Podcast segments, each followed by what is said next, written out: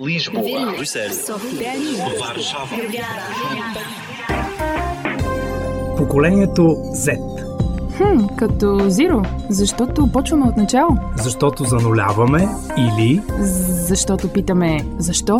Поколението Z. Един подкаст на Българското национално радио в рамките на проекта Евранет Плюс, водещата радиомрежа за европейски новини. Младите хора днес живеят все повече в дигиталния свят, където се сблъскват с перфектни изображения, често грубо манипулирани, нереални и затова още по-привлекателни. Във време, когато социалните мрежи често предлагат една леко променена, а друг път и крайно деформирана представа за реалността, младите хора се сблъскват все повече с високите представи и очаквания как трябва да изглеждат самите те – кога младите хора са успешни, кога са красиви и дали собствените им тела отговарят на образа, който социалните медии налагат. Това са големи и често оказва се болезнени теми. Психолозите говорят за неудовлетворените очаквания на младите хора към тялото им и от тук за ниската им самооценка, но и за култ към перфектното тяло, подложено на всякакви подобрения и филтри. Едновременно с това се наблюдава и още един интересен феномен. След годините прекарани в социална изолация, все повече хора прекарват много време в дигиталния свят, където губят усещането за физическото си тяло. Има ли начини за успешното преодоляване на капаните на тази неудовлетвореност и съществува ли тип идеализация наложена от социалните мрежи? Говорим с Анет Маринова, училищен психолог. Когато казваме младите хора, аз веднага си мисля за юношите, нали, точно тази група млади хора, юношите, защото най-видими като че ли са някакви промени, които се случват с тях. Мога да го кажа и от позиция на моята практика с деца и младежи. Като цяло този период е доста деликатен. Дори Виктор Юго така казва. Това е най-деликатният период в живота на човек. И той е деликатен, защото се случват много промени в тялото преди всичко на юношата. Днес младите хора споделят снимки в социалните мрежи непрекъснато. Снимките най-често са обработени с най-различни програми и инструменти. Стават ли днес младите хора по-чувствителни към темата за външния вид, за тялото? Първо, темата е изключително важна а, много е ключово, че се повдига в този момент. Има един натиск отвътре, това променящо се тяло, което се подготвя за живота на възрастния и това, което вие повдигате въпроса, натиск, който идва отвън, от променящия се свят, от това, че а, живота, живия живот на младите хора е изцяло вече почти пренесен в социалните мрежи това потапяне в технологиите води до много промени. Този образ, който се предлага по отношение на ролеви модели, образци на подражание, снимки свързани с едни перфектни идеални тела, голяма част от които са постигнати чрез технологии, създават един ам, идеален образ, а, в който младите хора започват да инвестират. Но той не е реален. А, и тази инвестиция а, е свързана и с а, голямо разочарование, защото те не могат да постигнат идеала, който а, идва отвън като натиск, да приличаме, за да бъдем харесани. А, и в крайна сметка се м, получава, така се стига до едно а, тъгуване дори или траур, ако щете, към детството. Има млади хора, които трудно порастват, трудно се откъсват от детството. Има млади хора, които разпознаваме страдания, психично страдание, защото а, прекомерно прекарват времето си в социалните мрежи, чувствайки се длъжни да търсят решения, варианти, за да могат непрекъснато за себе си да търсят отговори, доколко те постигат или не постигат а, този идеал. И това е една загуба на реалността.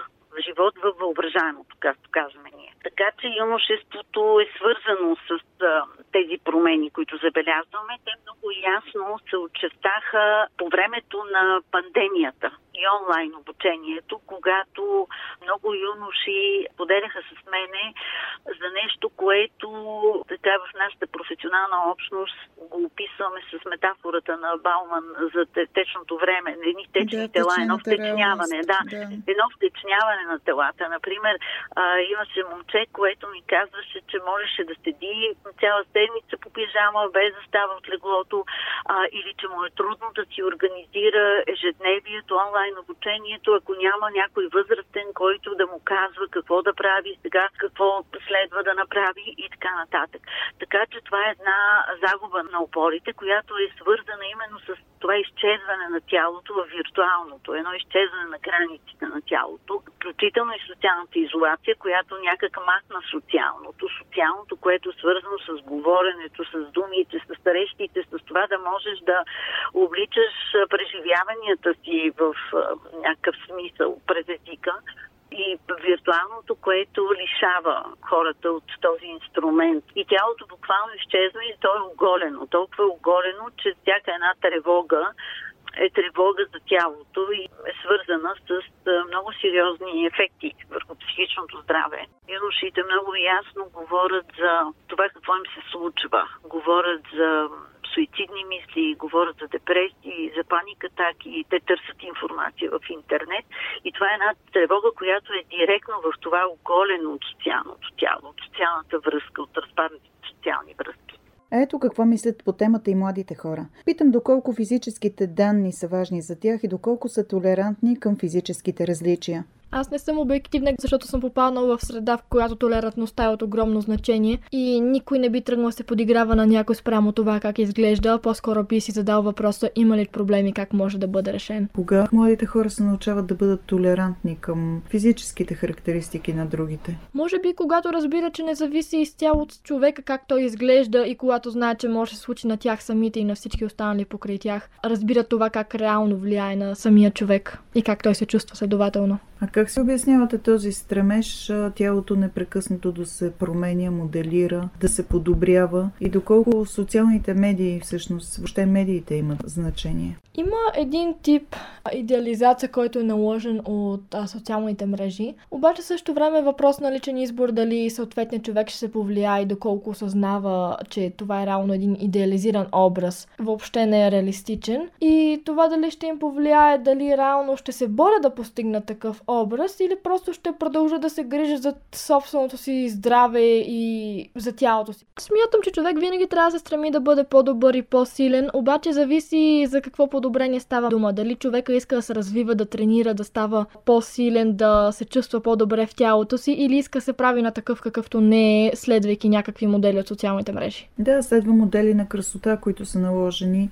през последните години. Което със сигурност е по-лошия вариант. Как ви се отрази ученето по време на корона кризата? Защото психолозите казват, че понякога младите хора, особено които живеят много в дигиталния свят, понякога губят усещането за телата си. На тях това, което им се случва в виртуалния свят ми е много по-интересно. Те стават едва ли не безтелесни, защото спират да усещат тялото си. Всъщност това беше очакваната реакция от много хора, въпреки че се получи точно обратния ефект в много ситуации, защото хората вместо това започнаха се грижат още повече за себе си в някои случаи и дори започнаха да тренират от вкъщи. Някои си правиха а, хоум джимове и подобни неща, като си вкарваха собствена екипировка, за да могат да тренират и се грижат за себе си въпреки средата. И всъщност по този начин някои от тях дори получиха възможността да имат повече време за себе си и да се грижат за тялото си. Имаше ли го момента, че една част от младите хора отказаха да излизат, станаха асоциални? Със сигурност го има и този момент, но в същото време друга част от хората започнаха да оценяват каква е била възможността им да излизат преди това и още повече им се искаше да го направят. Момчета не са чак толкова чувствителни към телата си и не ги интересува много дали имат мускули или не. Тоест при момчета няма един образ, който е задължителен и към който те се да. стремят да следват. Да, точно. Влиянието на социалните мрежи върху самочувствието на потребителите е област, която ограничен брой учени и психолози са изследвали, казва Рогиле Буткевич Луте, експерт по равенство между половете, съосновател и ръководител на Центъра за борба с трафика и експлоатацията на хора в Литва. Според думите има много малко представителни проучвания по тази тема, а дори и проведените изследвания не винаги могат да изобразят реалната ситуация. Например, някои изследвания показват ясна разлика между влиянието на социалните медии върху начина по който който мъжете и жените гледат на телата си. Изследователката обаче отбелязва, че подобни различия могат да бъдат обословени от други стереотипи за неравенството между половете. Nes vyrai nėra linkę taip atvirai dalintis kaip moteris, ne, kad taip, mano iš tikrųjų aš savim, pažiūrėjau, labai nepasitikiu ir nesu patenkinta savo kūnu. Mes rečiau tą girdime iš vyrų, bet vėlgi dirbdama su, su jaunimu, su berniukai, su mergaitė. Какви са разликите между мъжете и жените? Има различни по-малки изследвания, проведени в чужди страни. Да, жените изглежда са по-засегнати, тъй като те могат стереотипно да следват лайфстайл звезди и знаменитости